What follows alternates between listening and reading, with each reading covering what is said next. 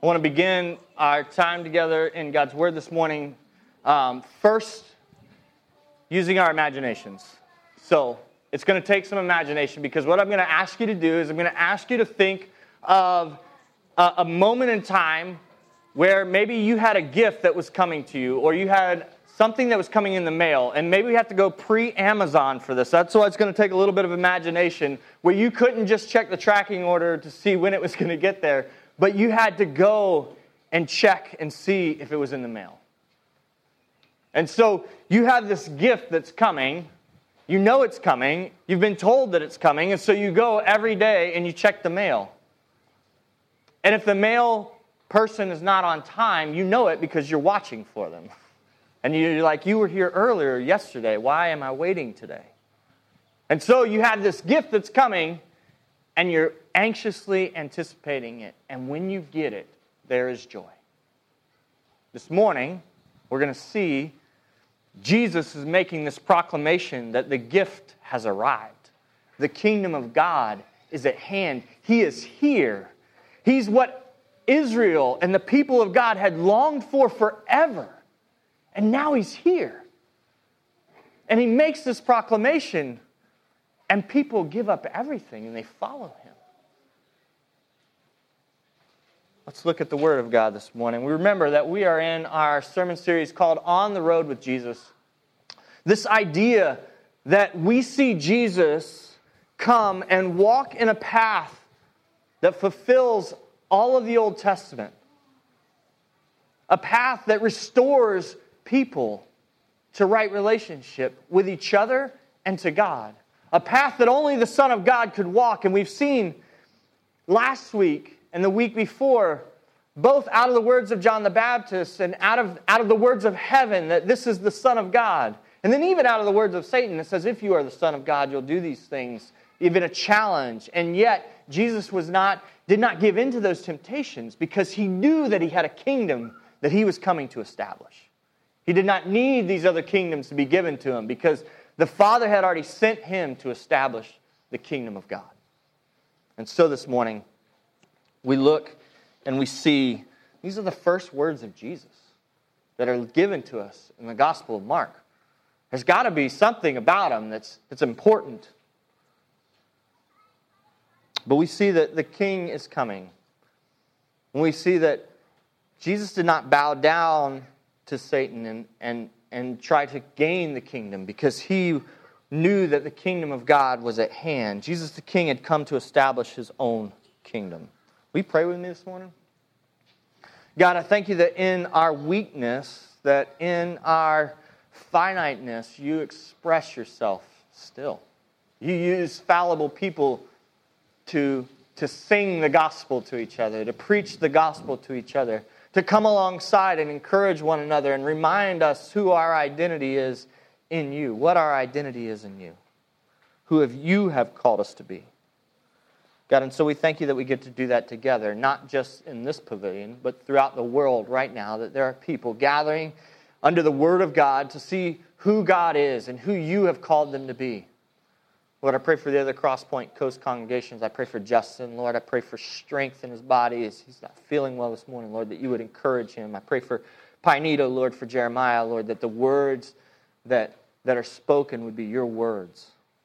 God, I pray for all the other churches throughout the world, the mission partners that we, we have the privilege of coming alongside and partnering with, Lord, for WeGo and for the Fast family, John Minton in South Africa, Lord, and the, the Minton family. Lord, for Tim Gagne, for the other church plants, Lord. We thank you that we get to tell this story together.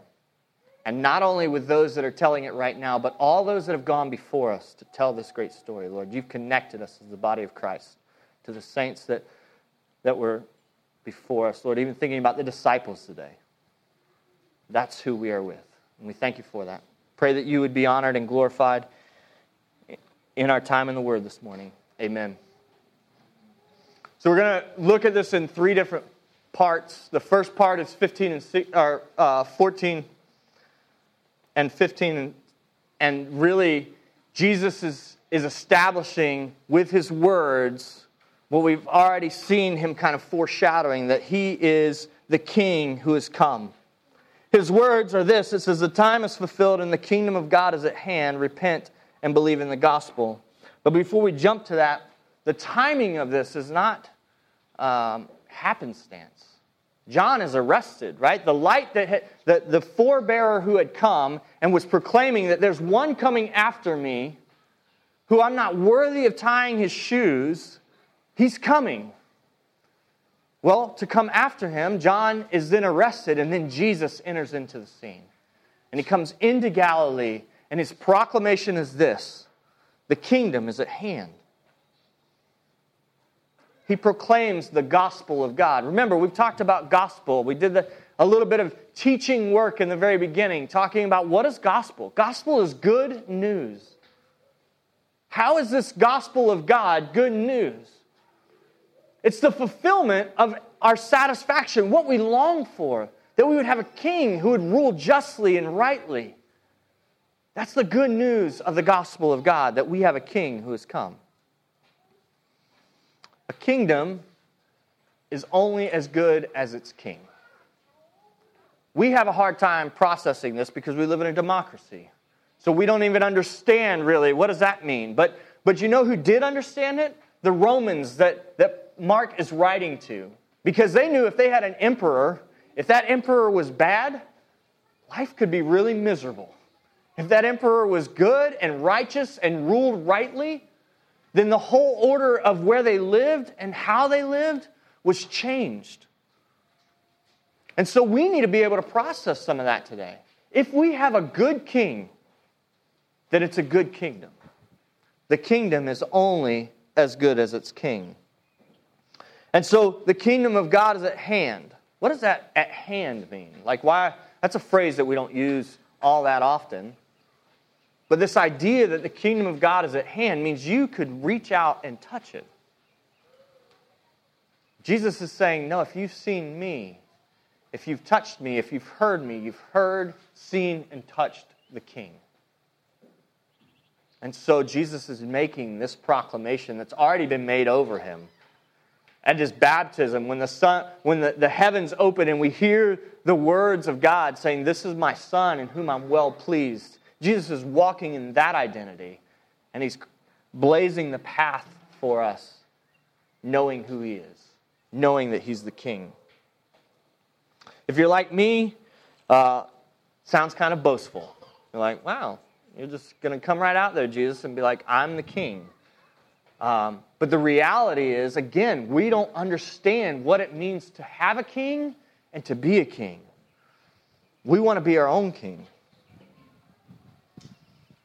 The reality of Jesus is that in his humanity, he's the most humble man ever. Because true humility is not this downplaying of who you are, it's a right understanding of who you are. That's what humility is. We practice a false humility often when we say, oh, I'm not all that great. No, we have things that God has given to us to walk in. And that's what humility is, is understanding who you are, not making more or less of yourself. So who knows better than King Jesus, the Son of God, exactly who he is?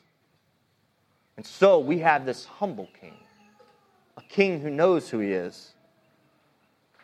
And what does this king say to us? He says, Repent and believe in the gospel. Repent is a word that probably when you hear, you think, mm, man, I don't like that word. I don't like repent. I don't like to turn. But repentance is simply calling us to turn from our ways to God's ways. But the reason that we don't like to turn is because we want to be king. I don't want a king. I want to be king. I don't want to be ruled. I don't want to be told what to do. You see, the bad news of the gospel is that there's a kingdom and you're not the king. That's the bad news. It's also the good news of the gospel. There's a kingdom and you're not the king. You and all of your failures and all of your shortcomings and all of the ways that you do things, you are not the king. And there's freedom there. Because the king that you do have is the best king. He's the king who is justice, he is the king who is peace, He is the king who is righteousness. He is the king who is merciful and kind. He's the king who sees those that are on the outsides of his kingdom and draws them in. The good news is that God is the king of this kingdom. The kingdom has true justice because its king is just. The kingdom has true peace because it's ruled by the Prince of Peace. That's one of the names of Jesus, is Prince of Peace. We all long to have peace. We all long to be satisfied. We all long to sit where there's no want, where I'm not thinking about the next thing because I have everything I need right now. That's what we long for. That's that gift we were waiting in the mail for. And the beauty of it is the gift that's been given to us is given to us by a God who knows us. The only one that could actually give us the gift that satisfies. And He's done it.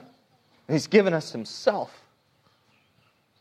You see, this kingdom of God is ruled by the laws of God. We've seen that.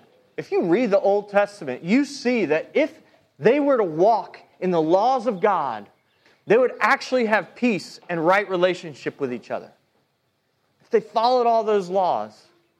Because those laws are given out of the character of God. God didn't just make up these crazy, crazy rules. No, He made it so that they could have communion and community with each other. And yet, because of sin, they failed over and over. But God always knew that those laws were not what would save them. Those laws were not what would make them right. He knew that He would have to come as God, as the God man, to set things right. God's law and his rule creates right relationship between you and I, and it creates right relationship between God and I. This vertical relationship can be restored because I have a good king. And I have a good king who's, who has restored that relationship. I didn't do it, he did it. But he's also restored right relationship between you and I so that we, the subjects, can actually love and encourage one another. He's the king. He's restored right relationship to him, and he's given us the gift of himself so that we can have right relationship with each other. That's, that's beautiful. That's what we long for.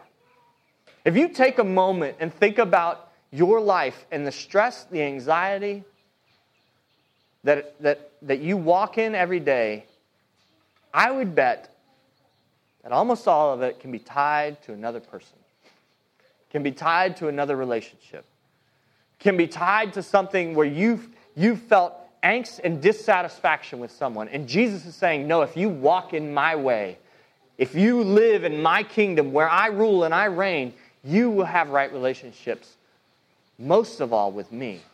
But, but a secondary benefit is that you'll have right relationship with each other. So this is Jesus, and he's telling us the kingdom of God is at hand. It has come. Repent, turn from your ways, renounce your kingship, see this good king, and serve him and follow him. Believe in the gospel. Believe that this is good news. So this morning, we are called to believe the good news is real, that all of this is true, and that it's for everyone. That the reality is that all, anyone can come to this king, and we'll see how in a couple minutes.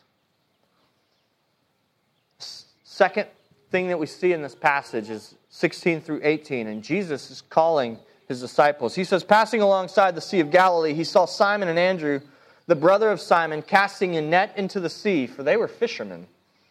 And Jesus said to them, Follow me, and I will make you become fishers of men. And immediately they left their nets and followed him.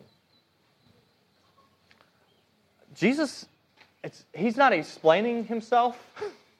He doesn't tell them everything that they're going to get if they follow him. He doesn't tell them even what it's going to be like. He simply says, Follow me, and I will make you become fishers of men. It's a call without promises, except that there's work and there's Jesus. Those are the two things that, that the disciples hear. So we get to keep fishing, we get to keep doing the work. We're going to fish for something else, and we get to follow you. We get to be with you.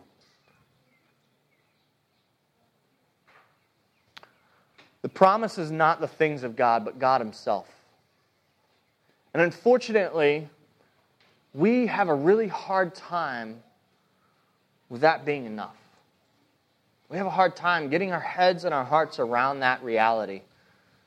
That, that God is offering Himself, and everything that we could want, need, or desire is in Him. Because I have wants and needs and desires that are not in Him. And most of those are my own sin and my own flesh. You see, the promise of the king is that you get to be with the king. And in the kingdom, there's no better place to be than right next to the king. Like, if you're thinking about it, A, all of the banquets are happening right next to the king, right? The king is meting out his justice, and that happens in the presence of the king. What we want to do is we want to be with the king, and Jesus is inviting the disciples, and he's saying, Come, follow me. And for them, that meant actually leaving whatever it was and taking steps behind Jesus to follow him, like follow the leader. So, what does that mean for us today? Because we can't take those steps right behind him, and yet we see that we can. He's given us the way, He's given us the path to walk in. He calls us to be fishers of men. That we would have a new desire, that, that our desire, we would be so changed by this king and so in awe of his kingdom that we would call others to that. That's, that's the, the desire of Jesus as he calls the disciples is come follow me, be with me, and I'm going to make you into something new. I'm going to make you into fishers of men. You're going to become proclaimers. You're going to become worshipers. You're going to find satisfaction that just can't be held inside, that will be cast out to everyone and say, Listen, I have found the thing that satisfies. Will you come and see it? Will you come and experience it? You see, fishers of men rejoice not only in their own transformation, they don't only enjoy the way that they've been caught, the way that they've been enraptured by Jesus, but they enjoy the way they look at their neighbor or their wife or their children and see God work miracle after miracle of satisfaction in them. If we could get our heads around that, this corporate identity that we have as a church, that we get to do this together, that if I see Jesus working in my in my friends' children, I get to rejoice. It's amazing. It's, a, it's miraculous, and it should be what I feed off of. What gets me going in the morning is the fact that Jesus is at work, and He's changing not only me, but He's changing all of us into image bearers. That's exciting. That's got to be what drives us. And that's what Jesus is offering to the disciples. Come follow me, and I will make you fishers of men. And what do they do? How do they respond? Crazy. They respond crazy. They drop everything and they follow him. In the midst of what they're doing, they stop it and they follow Jesus. The third thing that we want to see in this passage is the cost of discipleship. I'm going to read 18 again and then I'm going to go through the end. It says, And immediately they left their nets and followed him. And going on a little further, he saw James, the son of Zebedee, and John, his brother, who were in their boat mending the nets. And immediately he called them, and they left their father Zebedee in the boat with the hired servants, and they followed him. Listen, you the call is come follow Jesus. And there's no stipulations. Jesus doesn't tell them what they can bring. He doesn't say, hey, I'll give you a couple minutes. There's actually some parables in the Bible where Jesus calls, and, and the immediate response needs to be, yes, I will go. I will follow. Simon and Andrew get out of the boat. I don't even know if it was on the shore. We're not told that. But the assumption is that it's on the shore, and they get out of the boat and they follow Jesus. In one of the other Gospels, this account is given, and they, he tells them to put out further and, and start casting on the other side just to prove who he is, that he is the king, and that all of creation bows to his kingship. He tells them, they, they said, Well, we've been fishing all day, we haven't caught anything. He says, Just go, go back out there and put it, th- cast your nets on the other side. I imagine there was a little grumbling. I don't know. But it sure seems like if they'd been doing it all day and they already told Jesus that they'd been doing all day, they're just trying to satisfy this guy's desires. So they do it, and what happens? More fish than they can get into the net. So they call to another boat that has to come and help them. And it's in that moment they realize who this guy is, and they follow him. In John's gospel, it talks about this. And, and they're all the same. They all leave what they're doing and they follow Jesus. But in John's gospel, he calls Peter. And at this moment is when he, he tells him that his name will no longer be Simon, his name will be Cephas, Peter. So, what is the cost of discipleship? Discipleship is going to cost you everything. To follow Jesus means that you give up everything. You give up your job, you give up your vocation, you give up your identity, you give up your family. Because all of it pales in comparison to this king. Maybe you'll get it back. Maybe he'll, he'll, that will be one of the blessings that he gives, but he doesn't want that to stop you from, from being with him. The greatest gift that he's going to give you is not any of those things back. He's going to give you himself. You will get to be with the king. But before we start taking this, right, and making it about us, what is the cost of discipleship? The cost of discipleship is not what we pay. The cost of discipleship is the good news of the gospel that Jesus has paid the cost. Jesus has made a way for us to follow him. It's not in our own desire, it's not in our own changing of our minds and saying, yeah, that's a good idea. No, he has stirred something in a, in a wayward, sinful heart by the power of his Holy Spirit that would make following this crazy guy in the wilderness a good idea. Jesus came and he's the Son of God, and we're going to see throughout the whole Gospel of Mark what is this leading up to. Mark 10:45 says that the Son of Man did not come to be served, but to serve and to give his life as a ransom for many. You see, the cost of discipleship required that the sin debt that you and I owed be paid. It required that this perfect sacrifice, this man who, who did not give in to temptation, who at his baptism is, is the, the Spirit descends upon him, and the, and the Father says, This is my Son in whom I'm well pleased. This man walked perfect righteousness and paid a sinner's death on our behalf. That's the cost of discipleship. Not what we give up, but what Jesus has done to call us and to make a way for us to follow him. God, you are good. Who, who is man? The psalmist says, Who is man that you are even mindful of us? And not only does he know us and, and he's mindful of us, but he gave of himself. He condescended to us. He became human and walked in perfect righteousness, walked in all humility, all the way to death, even death on a cross, so that you and I could follow him. Because that's the only way that it happens, is the good news of the gospel that God has come, that He has paid everything that we couldn't, that He has done everything that we could not for us on our behalf. If we are in Christ, we are a new creation. We've been purchased, blood bought. And now He calls us just come, be with me, walk, follow me, walk in the ways that I walk. That's the invitation this morning.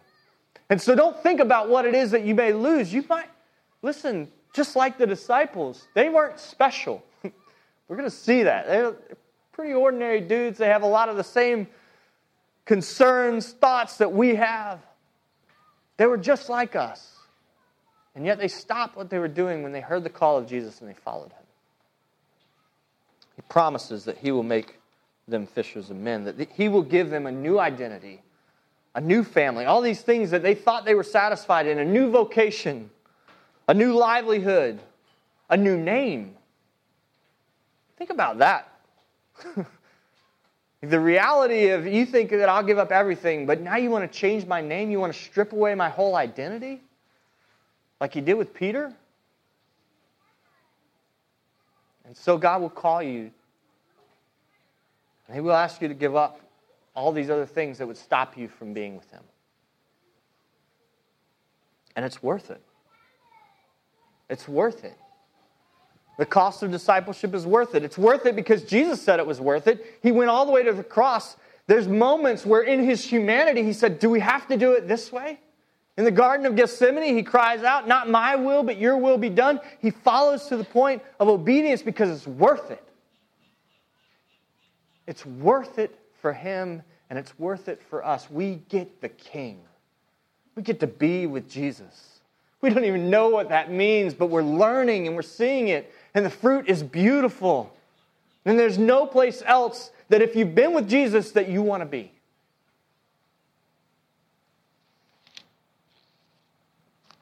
We follow the king, we'll be called to give up everything and receive one thing Jesus.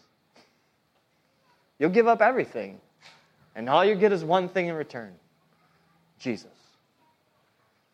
And that's enough. You see, this is that gift. This is that gift that we crave, that we were anxiously running to the mail for, that we were waiting on, that we had hoped in, this is a gift that the people of God had longed for, that all the psalmists had sung about, that the prophets had prophesied about, that even the law of God pointed to a way that, that people could live rightly with each other. This is King Jesus. And he's come. And he said, The time is fulfilled and the kingdom of God is at hand. Repent and believe in the gospel. And then he says, Follow me, and I will make you become fishers of men. You see, he's purchased a people and a kingdom with his own blood.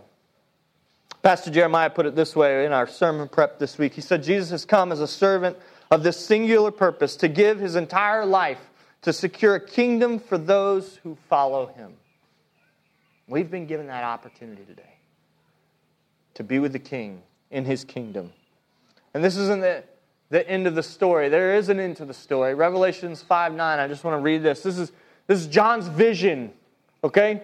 And it's, it's the end times, and it, he sees that in the end, all of the elders and all of the creatures, when we sing all creatures of our God and King, like all of us, will be before the throne. And they sang a new song, saying, Worthy are you to take the scroll and to open its seals. For you were slain, and by your blood you ransomed people for God from every tribe and language and people and nation, and you have made them a kingdom and priests to our God, and they shall reign on the earth. Listen, we, we hear reign and we're like, that sounds good. But really, that's not the good. The good is that we get to be with Jesus who is reigning. Can we grasp that? Can we hold on to that today? Listen, and, and I'm not eloquent enough to convince you of that. It's going to take a lifetime of us seeing Jesus and being in awe of him and seeing how he continues to work these things in our hearts for this transforming work to happen so that we will be satisfied with him, so that we will be happy with him, so that we will find joy in him, so that we will find peace in him. But there will come a day where all the striving will come to an end, where even the following of Jesus will come to an end because he's going to come and he's going to rule and he's going to reign. And we don't have to, we're going to be like the disciples who, can actually go to him and touch him and see him because the kingdom will be at hand. And in that day, every knee is going to bow and every tongue is going to confess that Jesus is Lord. And we'll get to see him for all of who he is. And we will rejoice. If we are in Christ, we will rejoice in that day. We will be satisfied like never before. I want you to remember that by his own obedience, Jesus has declared that this is worth it. So, when this week, when you think about God, what are you calling me to? What are you calling me to give up? How are you calling me to follow you? As we think about that, we need to remember that, that it's not in our own strength that we follow Jesus. He's already made a way. He worked the gospel work on our behalf through his life, his death, and his resurrection. So don't feel like this is guilt. Don't feel like this is something that we have to conjure up. Jesus has done it. Believe that and walk in it today. This morning, the call to you is this come, follow the King, and enter into his kingdom. Amen? Amen. Lord, would you do that in our hearts? God, we're desperate for that. And we're going to leave here and we're going to go to lunch, and suddenly we're going to think about what we want. We're going to think about how to build our kingdom. God, we are a, a people that get easily distracted. We forget our first love over and over and over, and yet you are patient and kind and gracious and merciful to us. And you simply call us again Come, follow me. Come, be with me. Come, look at the king and the kingdom that I'm building. So, Lord, today we pray that you would stir that in our hearts. Lord, I pray that that would be stirred in each one of us individually, Lord, and in all of us as a people. That we would remember these things, that we would encourage one another. Lord, and even as we try to come and follow and we hold on to these other things, that we would encourage one another and, and speak truth and say, No, you don't need those things because you have a king. You have a king that satisfies more than anything else. Lord, I pray that if there's those here that are hearing this for the first time today, that it would bring joy. That it would bring joy, Lord. God, that they would rejoice in the joy of their salvation and that we together would, would rejoice, Lord, that you have saved us and you have purchased for yourself a people. God, we love you. We thank you for the, the gospel work that you've done. We thank you for the implications that that has for our lives. Lord, that we can live and walk in a way that restores, that has restored us to right relationship with you, the King, and right relationship with each other. God, may we walk in obedience in that. In your name we pray. Amen. Amen.